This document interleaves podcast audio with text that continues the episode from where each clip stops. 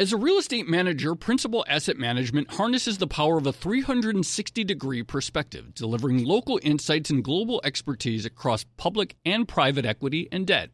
Their teams apply local insights and global perspectives to help identify the most compelling investing opportunities. Principal Asset Management, actively invested. Learn more at principalam.com. Investing involves risk, including possible loss of principal. Principal Asset Management SM is a trade name of Principal Global Investors LLC. Collaborate for a greener future at the Bloomberg Green Festival, a groundbreaking celebration of the thinkers, doers, and innovators leading the way. From design and culture to technology, science, and entertainment. Hear from inspirational speakers and immerse yourself in climate solutions. July 10th through 13th in Seattle. Title sponsor Amazon. Official airline Alaska Airlines. Get 20% off using promo code radio20 at bloomberglive.com slash green festival.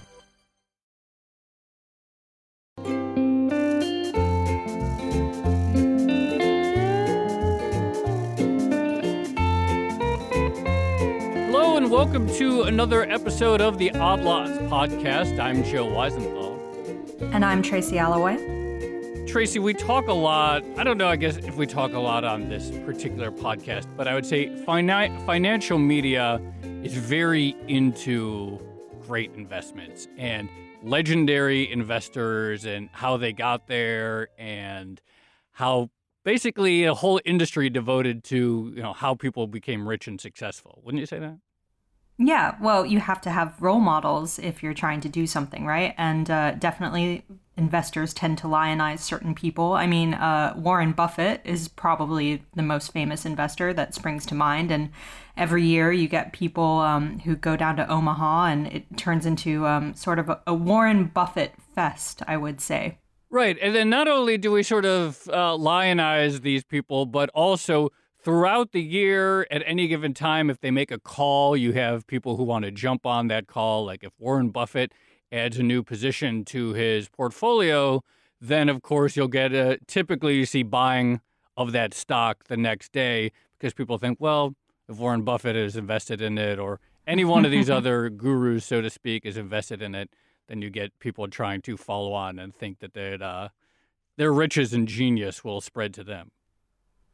Yeah, lots of followers for sure. You even have some people now who've basically made a business out of following financial gurus, and it's called copy trading. So you have followers of followers, it's followers all the way down.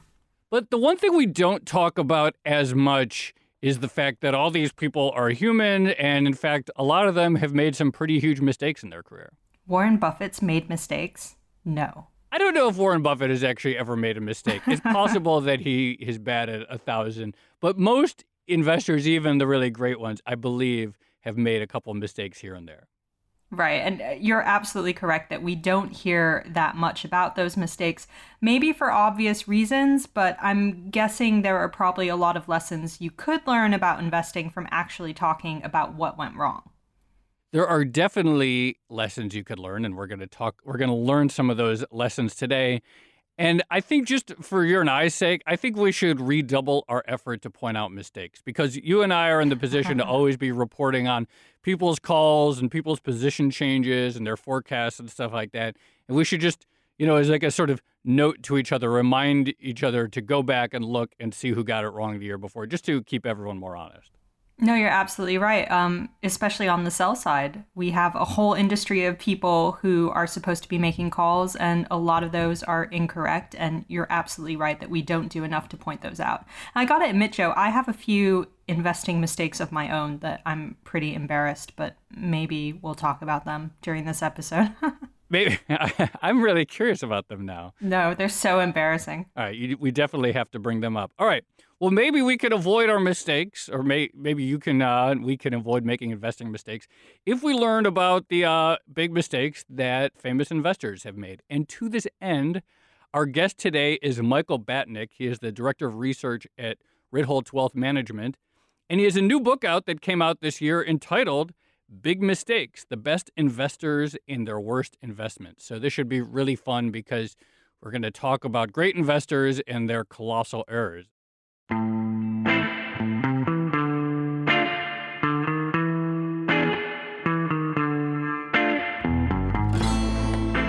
Michael, thank you very much for joining us. Thanks for having me. Why did you write this book about famous investors screwing up? Well, the best advice I got on writing a book was write something that you would want to read. And this definitely fit that bill. So there are a bazillion how to books. So I wanted to take the opposite side. And maybe that's the wrong way of putting it because this is not a how not to book. This is just a book on, to your point, we do lionize these best investors, but they are human too. And investing is really hard. And I don't care what style you're doing, how big a dollar pool you're managing, it is really hard. And it's not about avoiding mistakes. I mean, there are certain mistakes that are easily avoidable. For instance, do not buy and hold a triple levered, you know, ETF. don't do that. That we can avoid. But Jesse Livermore said something along the lines of the mistake family is so large that you think you've made it all, then, you know, one is right around the corner. So you're going to make mistakes, whatever you're doing. If you're buying and holding, I mean, whatever you are doing, you're going to make mistakes. So the point of this book was that maybe after reading this, you will have a little bit of empathy for your future self. Hmm. When you do make a mistake, don't go off the reservation. Don't beat yourself up. Just take it in stride and move along. So, Michael, I'm really curious how you actually went about researching this book. Because as Joe and I were discussing, you know, these are things, mistakes, errors that people generally don't like to talk about and that certainly aren't as well publicized as their successes. Yeah. So, a lot of this stuff is public. I didn't speak to any of the individual investors because it was all out there. A lot of it people have written about, people have spoken about. Of course, like John Paulson's recent struggles are very public, Einhorn's recent struggles, Ackman's recent struggles. So I think we have a lot more access to information than we would have in the past. We were joking earlier that maybe Warren Buffett had never made a mistake, but of course he has made mistakes, and you wrote about Warren Buffett in your book. So what was Warren Buffett's biggest mistake? Not only did Warren Buffett make mistakes, but there was plenty to choose from. It wasn't like I had to search very difficult, uh, very hard for this one. So the biggest mistake that that he would say is that he bought a shoe company called Dexter Shoe. I think it was a small company in Maine that got destroyed by overseas competition. But the mistake was not that he bought this this company. The mistake was that he bought it with stock and he paid something like 350 or 400 million or something like that and that is now worth 7 billion dollars there's a bowling company I, I, used to own a pair of De- i just want to get this in there i used to own a pair of dexter shoes by the way i don't know what happened to them all right keep going well, so yeah, so so in that particular mistake, that is not something that any of us are not going to replicate because none of us are going to have the opportunity to buy a share a company with with shares in our own company. The point is, if Warren Buffett makes mistakes, and he's made plenty of them, be very careful about being overconfident in your own abilities. Michael, as you point out, like none of us own a Berkshire Hathaway that we could even buy a company with in our own stock. Like that is not something that we're going to replicate. But is there a generalizable error from there? Is there a lesson from that Buffett mistake that the average investor could apply Oh, certainly. So this was the availability bias. He had purchased a uh, another shoe manufacturing company that did extraordinarily well for him, and he said, "Well, that one did well. This one will do well." And people make these parallels all the time. I mean, this obviously there was a logical step. This is a shoe company. That's a shoe company, but people make comparisons all the time. Just something that pops easily into their brain that has no business being compared with with something else. But there are a lot of mistakes are of easily avoidable. As for instance what Bill Ackman did is very easily avoidable. Do not talk to friends and family about your newest stock pick. And if you do talk to them and if you do pound the table, give yourself an out.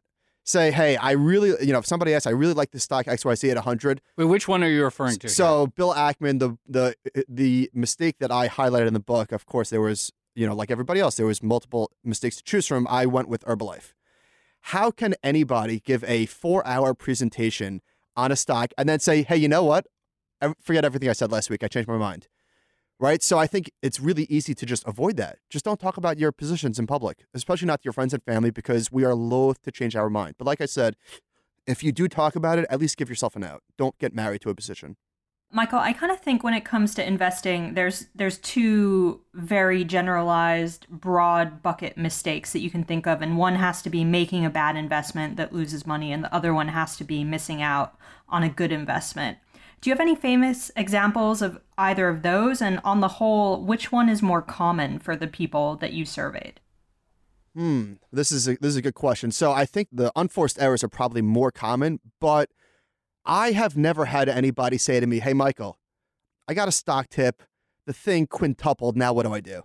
Right? Like it's never that. It's always, hey, somebody gave me a stock tip. I'm down 30%. What do I do now?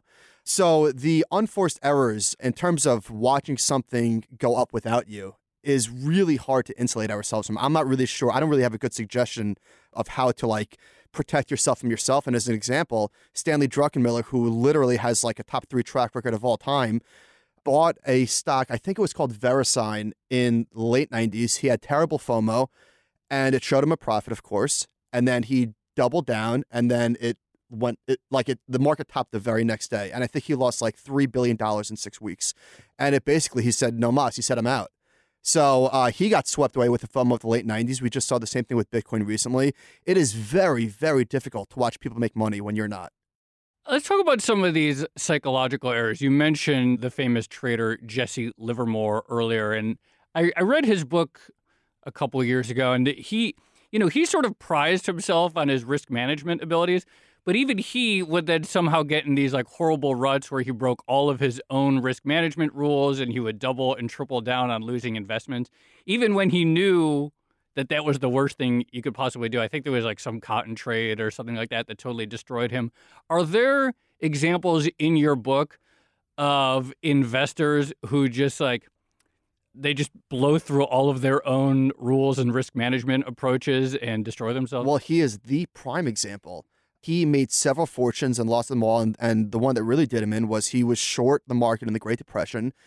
And I think he made a $100 million. And a $100 million, I mean, that's a lot of money in 1929, a decent amount today. But he went, so he, he flipped and he, he went bullish a little bit too early in 1931 or something like that. And he got destroyed. And uh, every time that he made and lost a fortune, he came away with these like remarkably eloquent sayings about the market. And he is probably the single most quoted trader today. And the irony is that he couldn't even follow his own rules, not even close. Um, and he he got blown up a bazillion times, and at the end, he took his own life because there were structural changes in the market with the SEC coming in, and he just he just couldn't do what he used to do, and uh, and yeah. So, Joe mentioned the human psychology. How many of these big mistakes are, are driven by human error? And, you know, if that's the case, then is the major lesson just that we should write down some tried and tested rules and, you know, have them sort of set in stone and never deviate from them? And maybe we should have machines run our trading portfolios or people completely devoid of emotion. Is that the takeaway? Well, it's hard to give such broad advice like that, but like I said, insulating yourself from the fear of missing out, I just don't have a good answer. And another example is Jack Bogle. He so he took over the Wellington Fund, which is one of the oldest mutual fund companies in, in the country, and he basically ran it into the ground because in the late 60s, during the go-go years, the name of the game was high turnover, rapid trading, and and the Wellington Fund, which prided itself in, in being conservative and surviving the Great Depression and a balanced portfolio, he hired some hotshots from Boston to keep up with what everyone else was doing. He even had a mutual fund that was based on technical analysis. So Jack, so Jack Bogle uh, was infected with a fear of missing out. Stanley Druckenmiller was. It's really difficult, and these psychological things. I mean, I don't know if machines are necessarily the answer. I think that one thing that all of us can do is write things down. Like when you go into a trade, write things down. And so so I did this and this was not intentional at the time, but I kept a trading diary or a journal of what I was doing and I would go back and look at it and it sounded so ridiculous. And but it was my words. Like I couldn't blame anybody else. It was me. I was ridiculous. And so that was a really good way to protect myself from being sort of self-delusional. If these are my thoughts to, uh, yesterday, what are my thoughts going to be tomorrow? So it was a game that I just I just stopped playing entirely. Michael, you're on Twitter and you obviously have been involved with finance Twitter and trading Twitter for a really long time. Do you think that Twitter can exacerbate what you described with like Bill Ackman, where someone comes up with a public view or a public persona or a public uh, stance on a stock, and then that causes them to get overly locked into a position. And I don't even necessarily mean on a stock. Maybe someone has a reputation for being bullish or bearish on some idea, and that Twitter can have the effect of making it harder for people to change their minds. Of course it does, because the thought process and and the way the sausage is made when trades are put on and taken off, it's not pretty.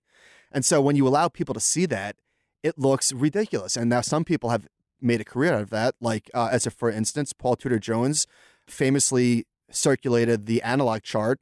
Uh, 1987 to 1929, And now we see those 87 analog and now we charts laugh all at the it, time. right? So we laugh at that stuff now, but that but that was like his thesis, and he was using. Uh, he's a very big proponent, or was, of Elliott wave analysis, and if we saw somebody doing that in public, we would sort of laugh at them, or at least I would.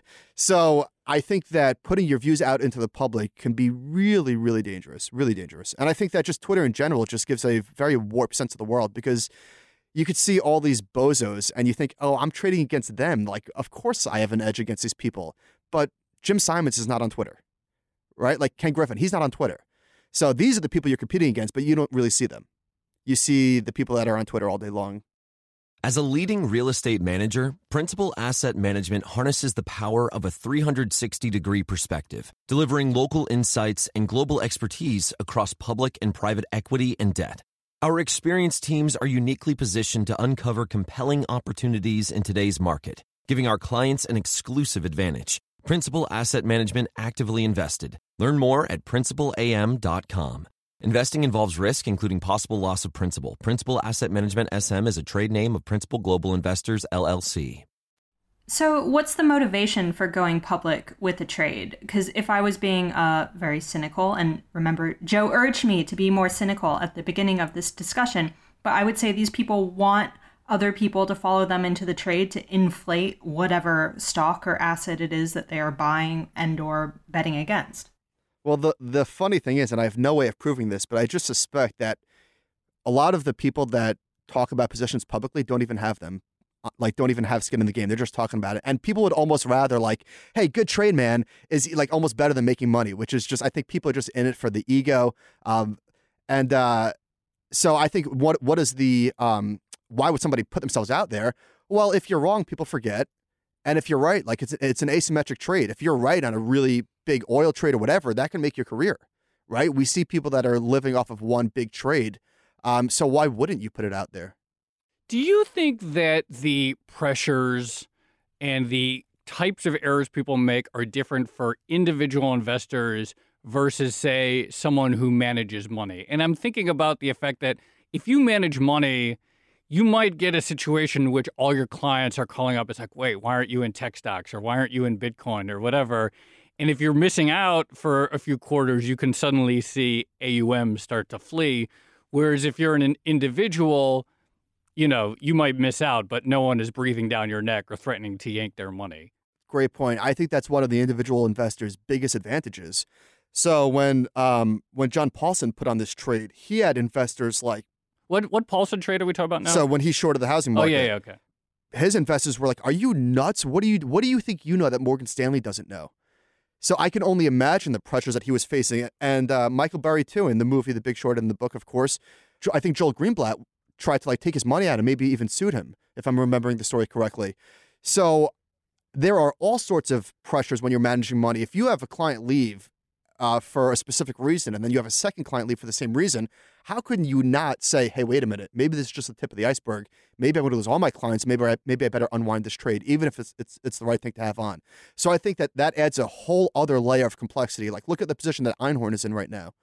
How could he not be affected? How could he continue to be objective when he's in the journal and, and all these articles are being written about him? I think that makes it enormously difficult. To this point, how do you figure out if you make a mistake, you know, one of your investments goes pear shaped or you miss out on something?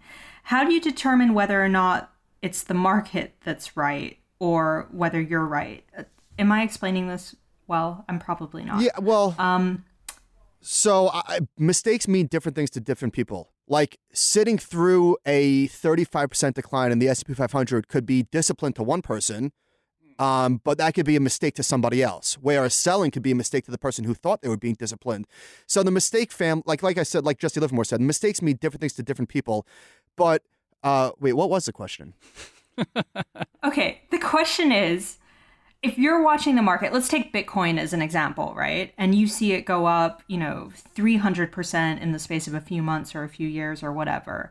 But you are absolutely convinced that Bitcoin eventually is going to fall apart, but you miss out on it in the interim. And eventually, you know, five years later, it does fall apart. Have you made a mistake or were you vindicated? And how much of these decisions are dependent on market timing? And how are you assigning blame or credit either to the investor or to the wider market? Uh, we're never wrong, just early. So Adam Smith wrote about this. Uh, his name was George Goodman, not really Adam Smith, in The Money Game, which is my favorite book ever written on investing. And he talks about just the psychology of yourself versus the market. So I don't know that I have a good answer to how do you know if it's a mistake, because like I said, it, uh, mistakes are different things to different people.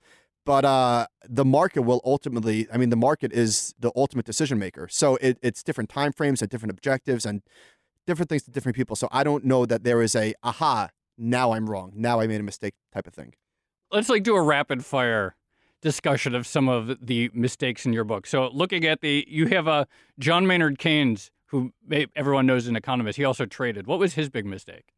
So his mistake turned out to be an amazing lesson. So the idea there was that he basically wrote the modern monetary system and was the father of macroeconomics investing and he tried to apply that sort of analysis. Hey, what do interest rates in Great Britain do to the currency in Argentina? And then what does that do to stocks in Bolivia and whatever? And so he tried to do that and he got destroyed like everybody else did during the Great Depression. And he totally did a 180 and became a bottoms up value investor. So that was a really, really interesting chapter to, to read about and to write. And you start out with uh, Benjamin Graham as well, the uh, the father of value investing. What could he possibly have done wrong? So he was very conservative going into the crash of '29. I think he had like, uh, you know, a decent amount of cash and preferred stocks or whatever. Um, but he went in too early. He thought that stocks were incredibly cheap, and they were, but they got incredibly cheaper.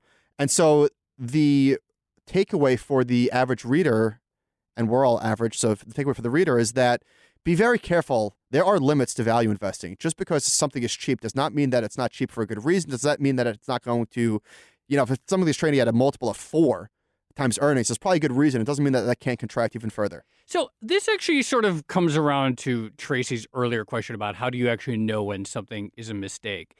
And I guess my question with Benjamin Graham is, did he make an analytical error? Because he's considered to be a great investor. He's he's the father of value investing. Literally wrote the book on it. I think he's a mentor to uh, Warren Buffett. Is that right? Yeah, he was his teacher at Columbia. Yeah, he was teacher at Columbia. Did he violate some rule of his own or anything, or is it just bad timing? No, no, he didn't make a mistake. the the The point was that was that there are limits to value right? Like things that look extraordinarily expensive can triple in price, and things that look extraordinarily cheap can still get cut in half. And there was another chapter in the book where a mistake wasn't necessarily made, but there was just a takeaway for the reader. So Charlie Munger got crushed. He had a really concentrated position in this company called Blue Chip Stamps. Now, that wasn't a mistake. It was the 73, 74 bear market. Everybody got cut in half. The point was of that was that everybody gets crushed sometimes. Mm. So they're just market environments which yeah, so you will not win. Right. So it's not necessarily that Munger made a mistake in that in that chapter or that Ben Graham made a mistake buying stocks in 1931. It's that stuff happens. So you mentioned uh, Jesse Livermore, who obviously um, didn't really recover from his mistakes, but the vast majority of the investors that you're talking about in your book did bounce back. How were they able to do that? How did they overcome the reputational issues surrounding getting something really, really wrong. Survivorship bias. And I say that only half joking, but the truth is, like, I don't have a great answer to why did these particular people bounce back? Because certainly a, a, lot more investors did not bounce back after they had difficult periods of time. So I would say that there's a, a lot of combinations of, of luck, of skill, of perseverance, of mental fortitude, you know, all those sort of cliches. Do you have any I mean, you see clients at your firm who have probably come with busted portfolios and stuff like that. Do you have any sort of lessons that you've learned on sort of like just how to come back in general? How, for the average reader or the average listener of this podcast, after taking a huge blow, how to sort of regroup and reset? The important thing is that you put yourself in a position to not experience a huge blow because I think coming back from it is supremely difficult. We blame the market. We say, oh, just my luck that I'll do this and then the market will do that. So there's easy ways to avoid that. I have no problem with with picking stocks and timing the market as a hobby with a small portion of your money because it is a lot of fun. But if you're going to do it, do it with, you know, 5% of your portfolio max or something like that. Don't put yourself in a position to be a forced seller because if you take a 60% blow to your overall, there is no coming back from that. You will have developed such uh, mental scar tissue and uh, animosity towards the market that you will never be objective again. I feel like if you take 5% of your money and trade it or try to market time or pick individual stocks, the worst thing that could probably happen is that you do really well in that 5%. Yeah, why 5%? It should be 20%. Yeah, that's it's like, oh, I better I better up this. Yeah, well the good news is that's not likely for most people. because and I also think uh, another reason why trading is a good idea it's because it's a constant reminder of how difficult an opponent the market is. And I think that's really the main takeaway from this book is for goodness sakes, how can you invest trade, whatever you're doing, and not be humbled. Like, how could you really think that you have an edge? Like, come on. It is so difficult, and there is constant feedback, um, and, and typically you're not winning. So, to continue to try and adapt or, or solve the puzzle, it is not solvable. So, I'm not saying don't trade and don't have fun, but be responsible. Should we even try to outperform the market in that case? I don't think it's a terrible goal considering the fact that you're probably not going to, and it's going to be a nice reminder of why you shouldn't try to outperform the market. One more I'm curious about Chris Sacca, you wrote about in your book, and I think he's just a private company tech investor, right? Yeah. So just one last thing, Tracy, just in terms of outperforming the market is insanely difficult, but I think people underestimate how hard it is to even keep up with the market. Now, as far as as far as Chris Sacca goes, yes, he uh, allegedly has the most successful venture capital fund of all time.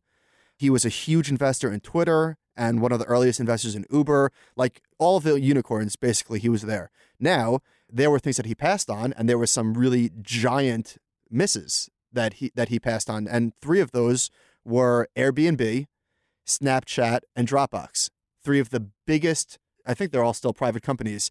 So the point with that is like even the most successful private investor of all time said no to these three companies. He had an opportunity and he said thanks, but no thanks. So you're not going to invest in everything that's going up. I mean, stating the obvious, there will always be something, there will always be a distraction out there, whether it's Bitcoin or the Ebola stocks in 2014 or whatever it is. Like there will always be something that is going that is going parabolic that you're just not investing in and deal with it. Well, on that note, Michael, I think deal with it is the uh, perfect way to end our conversation. Thank you very much for joining us. Yeah, thanks for having me. Thanks, Tracy. Thanks, Michael. That was great.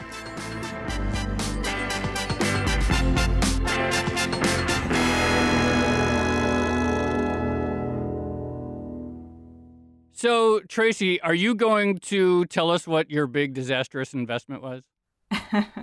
No, I'm, I'm going to deflect uh, to another aspect of my personal life and just tell you something that's tangentially related to Michael's last point. And we were talking about whether or not the market is wrong versus the actual investor. So many, many years ago, uh, my uncle, who lives in Austria and has a retail um, business, got offered the sale rights for Crocs in Europe. Do you remember Crocs? Ooh. The shoes? yeah, of course. Yeah, they still exist. Yeah, yeah. But I remember when they were a huge craze. They were a massive craze. But anyway, this was before then. He turned them down specifically on the basis that he thought the shoes were ugly. So he missed out on millions, Joe. Um, and clearly, you know, was he wrong about Crocs being ugly? Uh, I would say no. yeah, he wasn't wrong. He was just early. Yeah. Exactly. To use a trader cliche. I really liked that conversation, particularly that point about just how hard it is to beat the market. So obviously, famous investors make mistakes, and there are probably some generalizable lessons about the psychology of mistakes and violating your own rules and all kinds of stuff like that. But just that point that you're going to lose. If you try to win, you're almost certainly going to lose. Everybody loses at times. And the idea of beating the market for almost everyone is a, uh, a massive fool's errand. Yeah, well, not just that, but Michael made the point that it's difficult even to keep up with the market. Um, and that is something that I think a lot of people underappreciate. And actually, on that note, I do have an anecdote from my personal investing history, which, by the way, is not extensive at all and took place before I joined Bloomberg. Um, but many, many years ago, you know, I invested in a dividend fund thinking this was a sure bet at the time and dividend equities are safe. It should be fairly straightforward. And a couple months into it, the guy that had been running the fund for decades and making a good success of it stepped down, and the stock immediately plunged about 10 or 20%, something outrageous like that. Oh, man. So that gives you an ex- You had the right idea. Yeah. You had the right idea. Dividends, if you, you know, is a good thesis. And so the fact that uh, you, you, you avoided this key man risk in the fund, though, damn, I'm sorry, Tracy. yeah, it's tough. It's tough. Anyway, I have many, many more examples of things that went wrong in my personal portfolio. All right. Well, that's actually a good excuse to wrap things up here so that we can get to me and you chatting off the recording and you can tell me more of your stories. Yeah, you're right, Joe. Okay, let's leave it there. Let's continue this conversation uh, offline. Uh, this has been another episode of the Odd Lots podcast. I'm Tracy Alloway. You can follow me on Twitter at Tracy Alloway. And I'm Joe Weisenthal. You can follow me on Twitter at The Stalwart. And you should follow our guest, Michael Batnick, the author of The Best Investors in Their Worst Investments, on Twitter at Michael Batnick. And follow our producer, Topher Forhecz, at Forhes T, as well as the Bloomberg head of podcast, Francesca Levy, at Francesca Today. Thanks for listening.